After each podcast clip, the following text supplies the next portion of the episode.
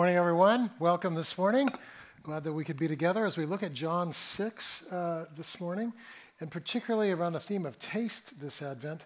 What does it mean to partake of Christ and actually taste the Lord Jesus? And so please join me in prayer, and then we'll be looking at the scripture together. Let's pray. Father, we'd like to thank you that we can gather within these walls to listen for your voice. We trust, pray, ask that your Holy Spirit would be our teacher.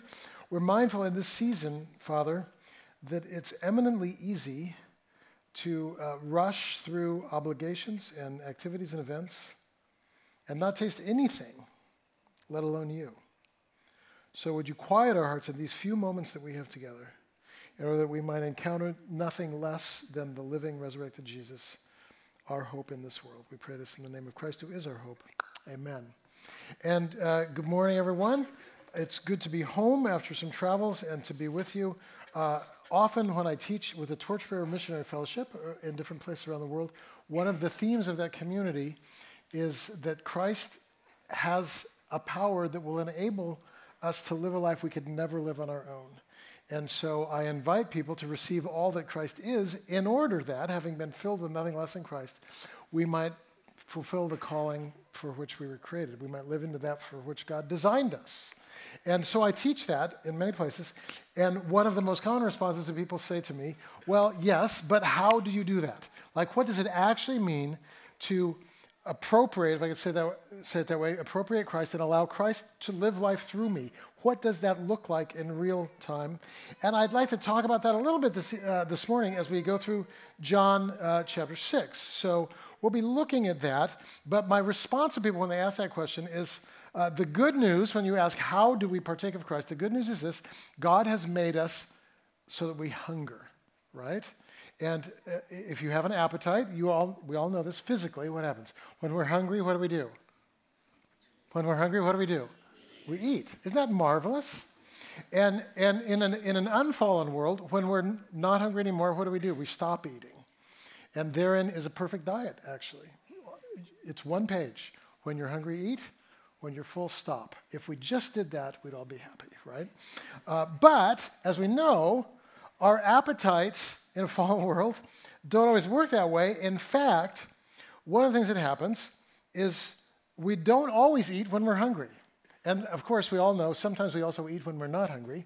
But uh, this morning in particular, I want to talk about is the reality that we don't always eat when we're, you can be hungry and still not eat.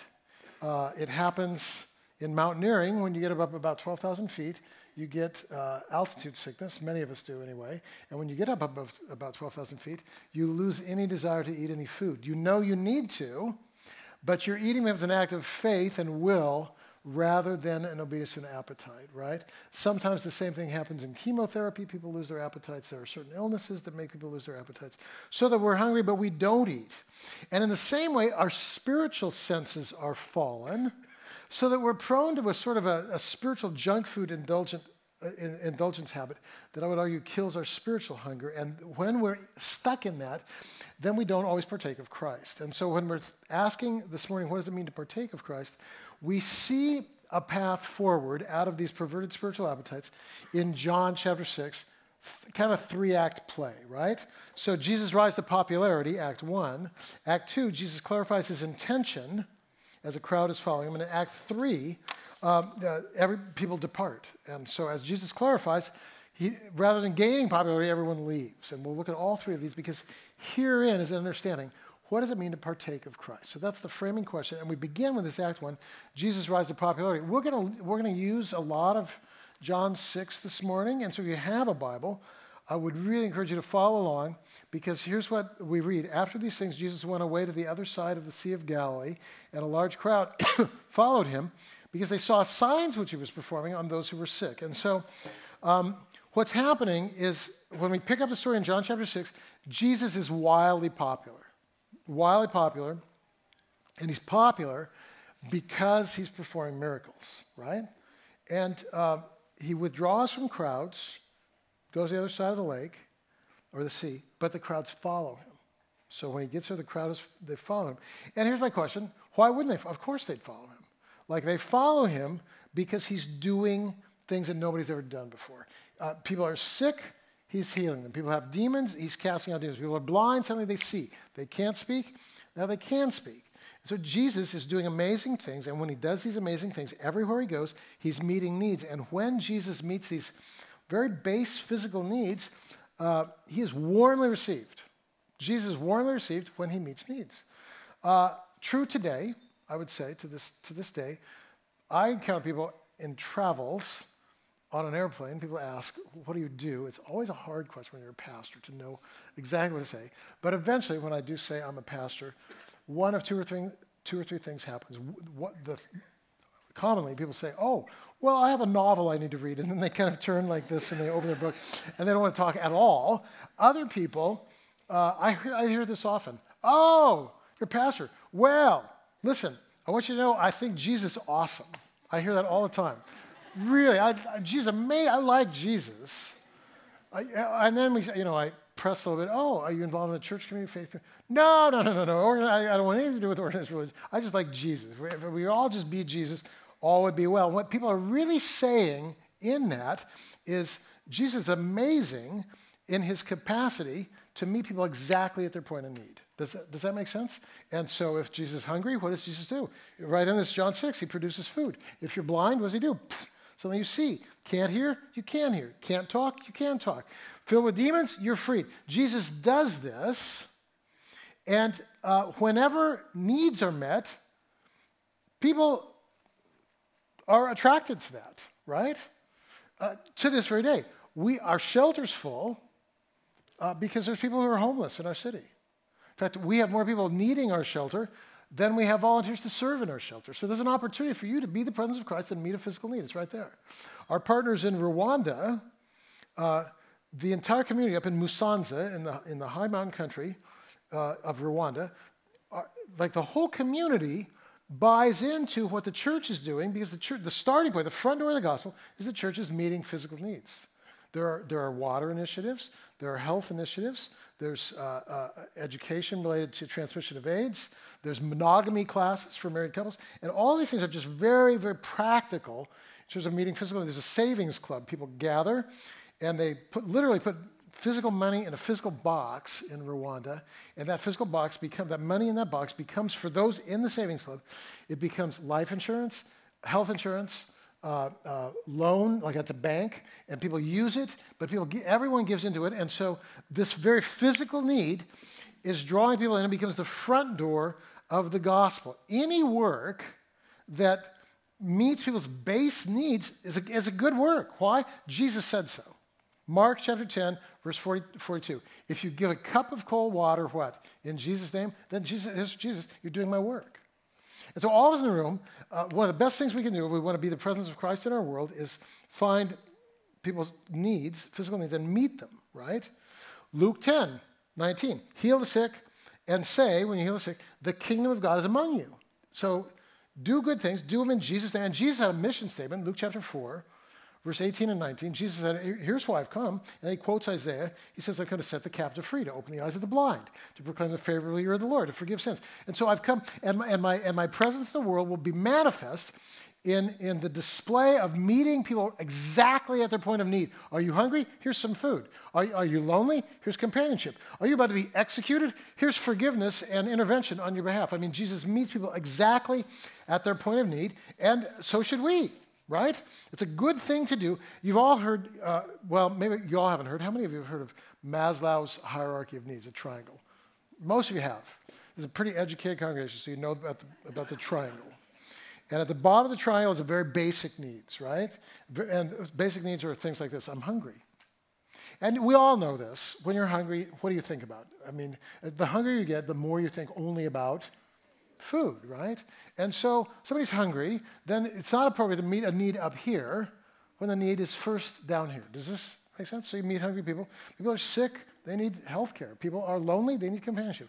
And then it goes, I mean, it goes up from the basic needs, I need food, and then uh, clothing, and then I, you know, shelter, and then I need work. But then if you have work, now your needs get a little nuanced. Oh, I need meaningful work, right? I hate my job. I'm putting things in boxes all day or whatever it is, and now I need meaningful work, and now I have meaningful work, and I'm, but I'm lonely. I need companionship. Now I have companionship, but now I want meaningful companionship, and it keeps going up and up and up and up and up. That's, and so what you find with Jesus is Jesus having this knack for meeting people right where they have a need. That's where, that's where the gospel begins. And we should not apologize for being about pe- meeting people's needs, because this is what Jesus does. And since we're the presence of Christ in the world, this is our calling. So we start there. We start there. But it must never stop there. And that's what becomes significant in this story, is many people stop there, and they view the Christian life as simply a matter of meeting one another's physical needs. It is ultimately, it is not that. That's a front door to something much more profound that we need to see. So we, when we move on, there's this great crowd now following Jesus. Um, and so we read the story. Uh, a large crowd follows him, verse two, because they saw the signs he was performing. So they, they go follow him across the Sea of Galilee to the other side. Jesus goes up on a mountain. He sits there. And then uh, as things unfold, uh, this, this crowd is here. So Jesus says to one of his disciples, well, we have to feed these people. They're very hungry. They're not going to make it back across the lake without eating. So who, how are we going to feed them, right? And if you know the story in John six, it's not our main point this morning. Uh, there's a guy, there's a little boy. He has five loaves, two fishes. And he gives these to Jesus. Jesus prays over them. And then he starts breaking the bread. And everyone is fed with five loaves. So he multiplies. He, he multiplies the bread. So, so that's great. And then here's what happens. Like, apparently everyone knew that Jesus had multiplied this food. And once they knew that, look at verse fourteen. When the people saw the sign, they said, this guy is a prophet. So then, verse fifteen, this is where the plot thickens. Act two, Jesus clarifies his, his intentions. So Jesus, perceiving they were intending to come and take him by force to make him king, withdrew to the mountain by himself alone. So this is, okay, this is really interesting, because uh, the Jews here are so excited. Oh, look at look what this guy did. He just performed a massive economic miracle. I mean, does that make sense? Like, if you can take, you know, five loaves and feed thousands with it, think what that would mean for productivity, G D P, you know, reducing the national debt, all that good, you know. Like, if this guy were king, if he could do that, then, you know, problem solved. So we went, so they, it said, they came to take him by force and make him king. Now, if you're Jesus, wouldn't you be like this? Well, that'd be not. I'd, I'd love to be king, because if I could be king, then I could really fix things. Because, you know, when you're on the outside, you don't have that much power, and you can't do anything. And so, so they, you know, they're going to take Jesus by force, make him king. And it, what it says here is that he withdrew and went, basically went into hiding. He goes up on a mountain all by himself. None of his disciples go with him. And so, though they're ready to make him king, this king, in their mind, the king will rise up, restore identity, restore our prosperity. We'll be up here. Rome will be down there. We'll be free. They'll be enslaved. We'll have plenty. They'll want. We want Jesus, our king, king of Israel, right? So that's what they wanted. Jesus, knowing that, slips away somehow. And the question is this, well, why would he slip away? And here's the answer. Fast forward the tape, end of Jesus' life. He's, in, he's on trial with Pilate. Pilate says, are you a king? What does Jesus say? Remember? Oh, yeah, I'm a king. But then what does he say? But my kingdom is, does anyone know the rest? Not of this world. I'm a king, but not in the way that you think of kings, right? So uh, my kingdom is not of this world. And I'm just going to say this because it's so very important that we hear it all together this morning as Bethany Community Church. Jesus is not a king intending to sanction any kingdom of this world. Jesus is beyond any kingdom of this world, and if he's beyond any kingdom, he's also beyond any political party. Jesus is not a Democrat. Jesus is not a Republican. Jesus is not green. Jesus is not communist. Jesus is not independent, and so let's all calm down. Does this make sense?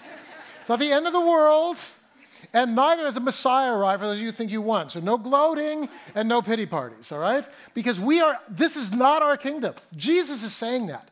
And it's it's more important now than ever, in my opinion, because we are shooting each other over kingdoms of this world when Jesus says, no, you have a different kingdom, a different king. Let's move there. It's very, very important. Someone should say, like, amen or something right there. Yeah, right. Let's move into this kingdom that is not of this world. So that's why Jesus wouldn't be the king. He wouldn't allow it, right? Later in the evening, the disciples, they go back across the sea, Sea of Galilee. Jesus has been up on the mountain. He comes back. When the disciples left, the crowd left. So now Jesus on the shore, he's all alone, and he walks across the water to get to the boat where the disciples are. It was a cool miracle, but not the point this morning. So we'll have to skip it. It's kind of it's great that he does that, but I'll just say it. He walks across the water, gets in the boat, and then and so when he when he arrives on the other side, skip ahead to verse twenty-five. Uh, the crowd is on the other side. The disciples on the other side, and then the crowd sees that Jesus is on the other side, and they know this. There was one boat. The disciples were in the boat. Jesus was not in the boat. And, the, you know, the boat is there. The disciples there. Jesus is there. And the then the crowd is like this, Jesus, how'd you get here, right? So they're asking a question. And this is very, I mean, this is a very interesting little passage of Scripture, because as is often the case, Jesus doesn't answer the question. Instead, his response leads to an entirely different line of thinking, which we'll get to in a moment. But I just want to say for a moment, I'm just going to name this for us. Jesus, often in the Bible, he doesn't answer the question that is asked of him. Do you know that when you're reading the Bible? It's I've I've taken a laughing at it because it's so, so common in Scripture. You ask Jesus a question, and, and then what does Jesus do? He either changes the subject, as he does in this case, or he answers the question with a question, both of which, if you're an engineer or an accountant, are very annoying, right? Because what you want, this is an American word, we want closure. We want closure. And just parenthetically here, before we get back to the text, I'm going to tell you why Jesus does this. We have to understand the gospel is not written for Americans. Do you, are you with me here? In other words, it's malleable enough that we can get it, but it's not written for any particular culture. The gospel is malleable enough to fit all cultures, and it may come as a surprise to some of you. There are cultures in which this is very common to answer a question with a question. And why does that happen? It's so that we have to think. Rather than being spoon-fed answers, we have to think. And so Jesus is teaching us, when he answers a question with a question, he's teaching us to think and ponder, right? You come in here, and we're Western. You know, our roots trace back to Greece and Rome and all that stuff. And so when you come in here, I'm like, there are three acts. One, two, three. Answers. You know, people love little blanks to fill in. That's the Western way. Because then we think, okay, if I fill in the blanks, I'm holier somehow. I learned this stuff, and now I go home looking more like Jesus. Not necessarily, but uh, there are other parts of the world where that doesn't work at all. At all, because people think not linearly, but circularly, right? And so if you're in a circular culture, then people just tell a story, and then they loop back around to a theme again and again and again and again. And I have a friend who he teaches in India a lot, and he teaches in Asia a lot, and uh, he lives in Canada. And when my friends go to listen to him in Canada, I always say, D- hey, don't try and take notes. Because people who listen to me, they're like, you know, they're taking notes. I say, don't take notes with this guy. Just listen and let it sink in. Very hard for Western minds, right? So here's Jesus, and and they're like, they, I mean, they ask a question. How'd you get here? And here's Jesus. Let me tell you why you're seeking me. Like, he doesn't answer at all. You know why you're here? You're here because I performed an economic miracle, and you guys want to make me king. I know that. And then he changes the subject so that in verse twenty-seven, this is what Jesus says, don't work for food which perishes, work for food which endures to eternal life. So this is Jesus' reminder to them and us that while we are anxiously hungering for material security, Jesus is saying to us, don't even worry about it. Don't, read it. Don't work for food which perishes. Oh, yeah, but, you know, look, we got a new administration now, and are we going to privatize Social Security? If so, will I still be able to retire at sixty-five, or is it going to be sixty-nine now? They're going to raise the age. What about my four oh one k, and the interest rates are going to go up, and then what do I do with that? Should I invest here or there? And we, like, like, we worry about all this stuff, and here's Jesus. Jesus saying, look, you're asking the wrong questions. This is not to be your obsession. Yes, make your plans. I get it. However, don't worry about it. Instead, what does he say? It's, it's I mean, it's like a, a strong exhortation. Work, he says, work for the food which endures to eternal life. Wow. In other words, like your focus, your, Jesus is inviting us to focus on something entirely other than my material well-being and my upward mobility and all the things that occupy so much of my time. Jesus says, hey, look, I multiplied the loaves. What are you worried about? And then over and over again, we take the gospel and we move it all the way down to a material base. Do you understand what I mean by that? Like, we worry about material things, and we think that Jesus is just here to meet our material needs, and that Jesus worried about material things too. In a, in a separate account similar to this, Jesus is in the boat. He's just performed this multiplying miracle with bread. He's in the boat with the disciples. He's just had an encounter with the religious leaders, the Pharisees. Do you know the story? And then Jesus, so Jesus gets in the boat, and he says, hey, uh, beware of the leaven of the Pharisees. To me, one of the funniest stories in the gospel, because the disciples, when they hear that, this is what they do. They, it says they look at each other, and they're thinking to themselves. And I think they say it a little bit. Oh, I see. Jesus saying, beware the leaven. Do you know why he's saying that? Because we forgot to bring bread in the boat. That's what, that's what they said. And this is Jesus' kind of passive-aggressive way of saying, you guys didn't bring any bread, and now we're going to be hungry before we get to the other side, and I'm going to have a blood sugar incident here in the boat. It's going to be your fault, you dumb disciples, why didn't you bring bread? J- Jesus knows they're thinking that, and this is what he says. This is very important for us. There's Jesus. Why is your heart getting hard? And then he recounts. Remember, two loaves, five thousand people, whatever's the number. I don't know the numbers. Five loaves, two thousand, whatever. But here, what's the point? Don't, look, you guys saw it. When you had a need, I met it. When you were hungry, I filled you. Why are you worried? Why? I'm not talking about bread. I'm talking about false teaching that will divert you from the kingdom of God. That's what you should worry about.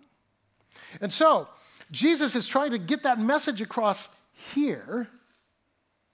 And what he says is he says, uh, uh, work for the food which endures to eternal life, which the Son of Man gives you. And this becomes, as we'll see in a moment, this becomes the problem.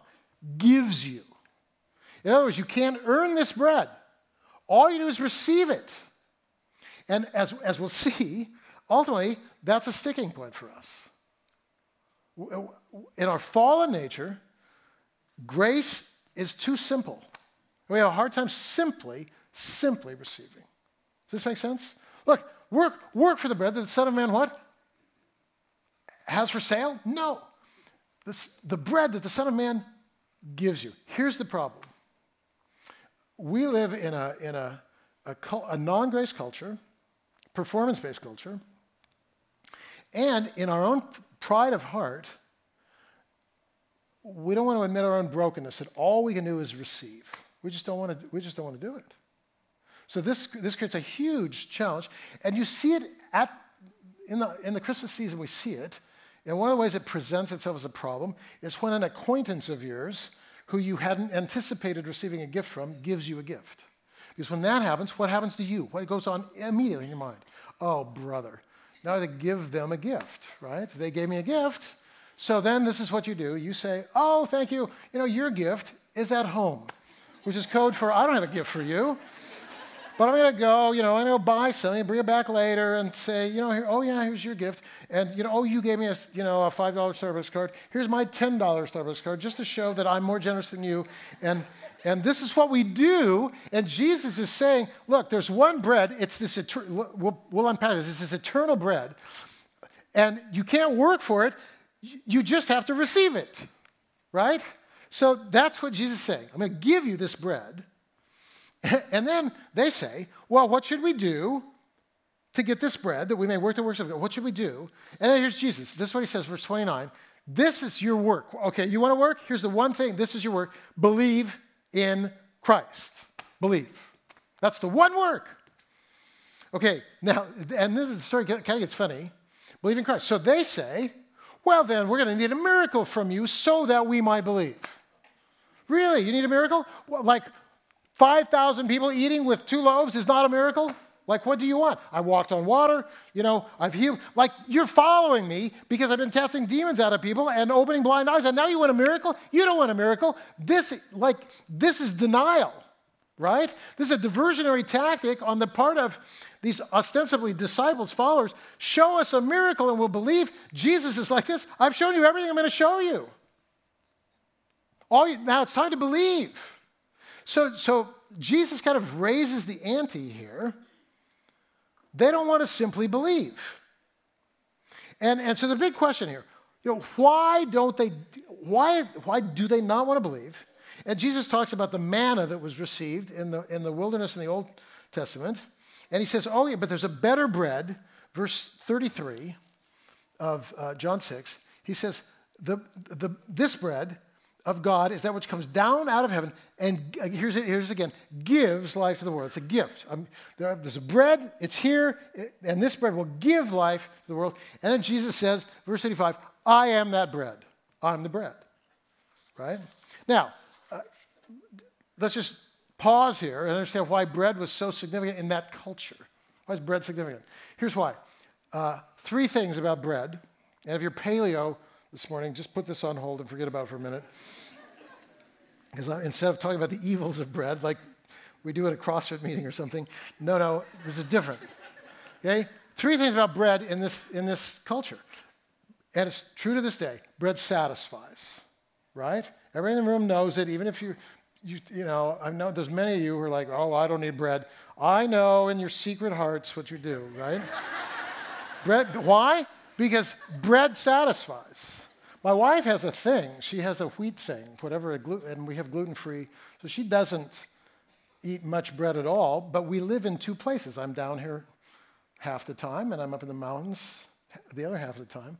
And when I'm down here, I mean, don't tell her, she's not watching, but like bread down here, I'm bread. I'm all about bread. Go to, yeah, sourdough and French toast, and, you know. Why? Because whatever I preach, I love bread. Bread satisfies. Second, in the culture, bread strengthens. Third, bread comforts. And if bread comforted then, it still comforts to this day. Bread comforts. True? So my daughter, my youngest daughter runs a bakery down by the Space Needle. And she said, that was the funniest thing. Every, always on Fridays, people come in and they load up on lots of comfort breads for the weekend. You know, cinnamon rolls, cinnamon bread, and all this stuff. And people spend their weekends eating comfort food, right? In front of the T V, watching football, whatever they do. So every, so they make a huge batch on the weekends. She said that the day after the election, double any Friday that we've had all year. Like, people came in on that Wednesday morning. Everybody wanted, I'd like eight thousand cinnamon rolls, please. Why? Because I voted for Hillary Clinton and I need to comfort myself or whatever it is, right? And so, so like the, the bakery had this influx of people wanting bread. Why? Bread comforts, bread strengthens, bread satisfies. And that's what they heard when Jesus said, I'm bread. I'm your comfort. I'm your strength. I'm your satisfaction. The dialogue continues, and it gets like pretty intense here in verse forty-seven, so listen with me. Truly, truly, says Jesus, intensifying his declaration, I say to you, he who believes has eternal life. I am the bread of life. Now, the word here, life, is a, not bios, from which we get biology, but it's the word zoe. So Jesus here, when he's saying, you, here's why you need to eat this bread, he says, you have no life in yourselves. And like if you don't understand the distinction between zoe and bios, you're like, what do you mean I have no life? I'm in here. My heart's beating. I'm, I'm, I'm speaking. You're listening. We're taking notes. We're singing. You know, we're eating. We're alive. We have life. No, you have bios, which is a part of life. You don't have zoe. What's zoe? Glad you asked. Zoe is this like this, this spiritual life that that. Only Christ can give us because it's life that comes out from the dead and only he died and rose from the dead. So he gives us a life that we don't have in order that we can live the life for which we're created. Does that make sense? So when he says, I'm the bread of life, he's the bread of Zoe. I'm the bread that will enable you to be a person of contentment, peace, love, joy, hope, patience, kindness, generosity, long-suffering. I will enable you to overcome your addictions. I will move you into the streets so that you're crossing social divides. You'll become a voice of reconciliation to the world. I am life. Like your heart is beating, but you're not alive until you're in God's story. So you have to eat that bread to know that life. That's what Jesus is saying, right? So he gets very pointed in verse fifty-one where he says, I'm the living bread, and, and the life I will give for the life of the world is my flesh. And then Jesus says, look at verse fifty-three, unless you eat my flesh and drink my blood, you have no life, no Zoe. Ah, very interesting. Jesus calling here for radical identification with him. Now, unless you eat my flesh, drink my blood, you have no life. We're, in a minute, we're going to do this thing over. We call it communion, right? Lord's table. And understand, when we do this thing, I'm not saying to you that that, that cracker is the literal body of Jesus. I'm not saying that. I'm not saying that that grape juice is the literal blood of Christ. I'm not saying that. We don't teach that here. What we are saying is that these are symbols of your radical, entire identification with Christ, and that makes it actually more powerful than it's, if it's the literal body.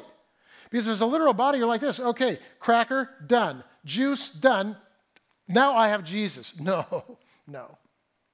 Listen, Jesus comes when your heart is so open to receiving all that he is that you recognize by partaking of Christ, he will change you.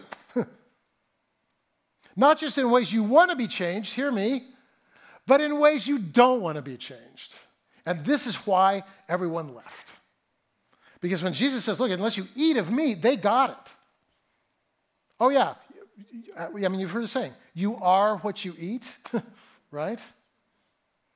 You partake of Christ, and you will become like Christ. Listen, that's great because I'm broke and I need Jesus' financial guidance. Yes, and he will do that for you. And he will change your sexuality. And he will cause you, uh, he'll, he'll lead you down a path of forgiving your enemies. I should say he'll change your sexual ethic, not your sexuality. he'll, he'll, he'll lead you down a path of, of, of loving your enemies and, and crossing social divides. And you're like this, well, I'm not so interested in that stuff. Look, I just need a job from Jesus. Oh, no, no. Look, when you, ta- when you partake, you partake of all that he is. Do you understand what I'm saying? And, and, and, and so people were, we want a selective Jesus. My marriage is broken. Jesus is my therapist. I, I, I'm, I'm out of a job. Jesus is my employment counselor.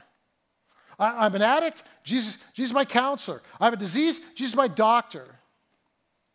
I'm lonely. Jesus is my, my friend. Yeah. No, listen. If you're going to receive Christ, you're going to receive all that he is. And who does that? I'll tell you who. People who are really, really hungry. That's who. Not people who want to co-opt Jesus for some little slice of their life, but people whose brokenness is total enough that they know that they need something that they don't have, and they're willing to shoot the moon with Christ. That's what. That's the invitation. That's the gospel right there. I can't live the life for which I'm created, and I know it, so I want Christ. I mean, in my own life, in my own story, there have been th- three specific times when this was so powerfully real for me, and I met Christ in powerful new ways. nineteen seventy-five, seventy-six, I was in a deep depression. My dad had died. I was lonely. I was sick.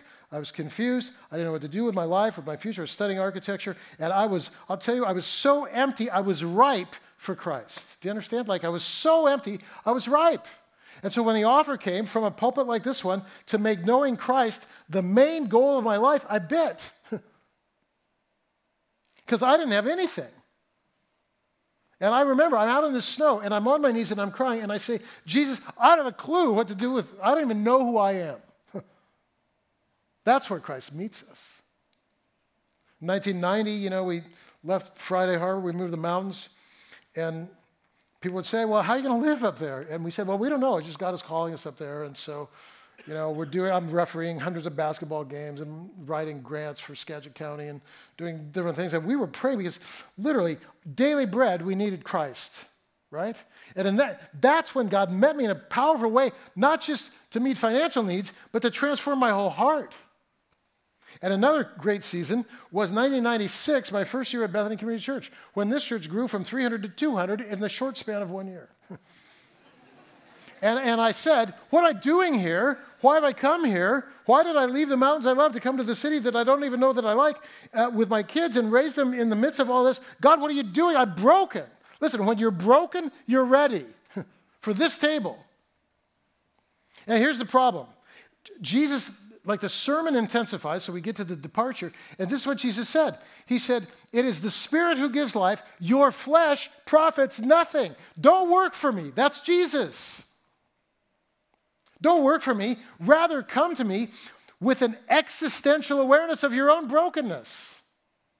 Yeah, well, Richard, like, what are you talking about? Here's what I'm talking about. Maybe there's a relationship that needs fixing, and you can't forgive. You know you should, but you can't. That's brokenness. Maybe there's an addiction that you know you, you, you should be freed from, and you've tried and failed, tried and failed. That's brokenness.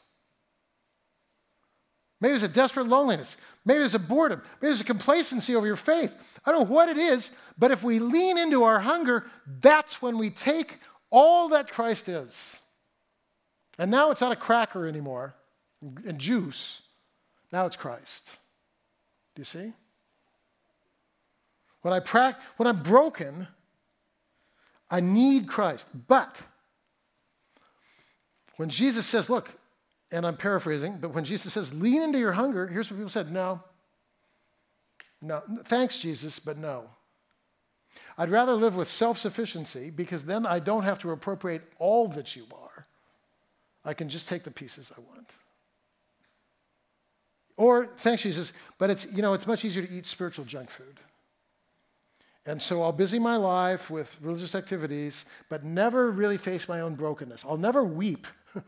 Because I'm because I'm that empty. No, you know, Jesus, Christians don't do that. Like, we're on top of the world. No, we aren't.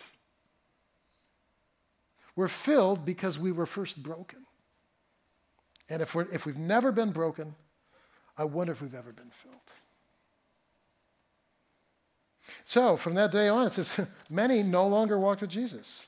And what I love about Jesus is he doesn't panic. He's not like this, oh, man, I'm losing market share. I better, you know, change my messaging to recapture. There's none of that.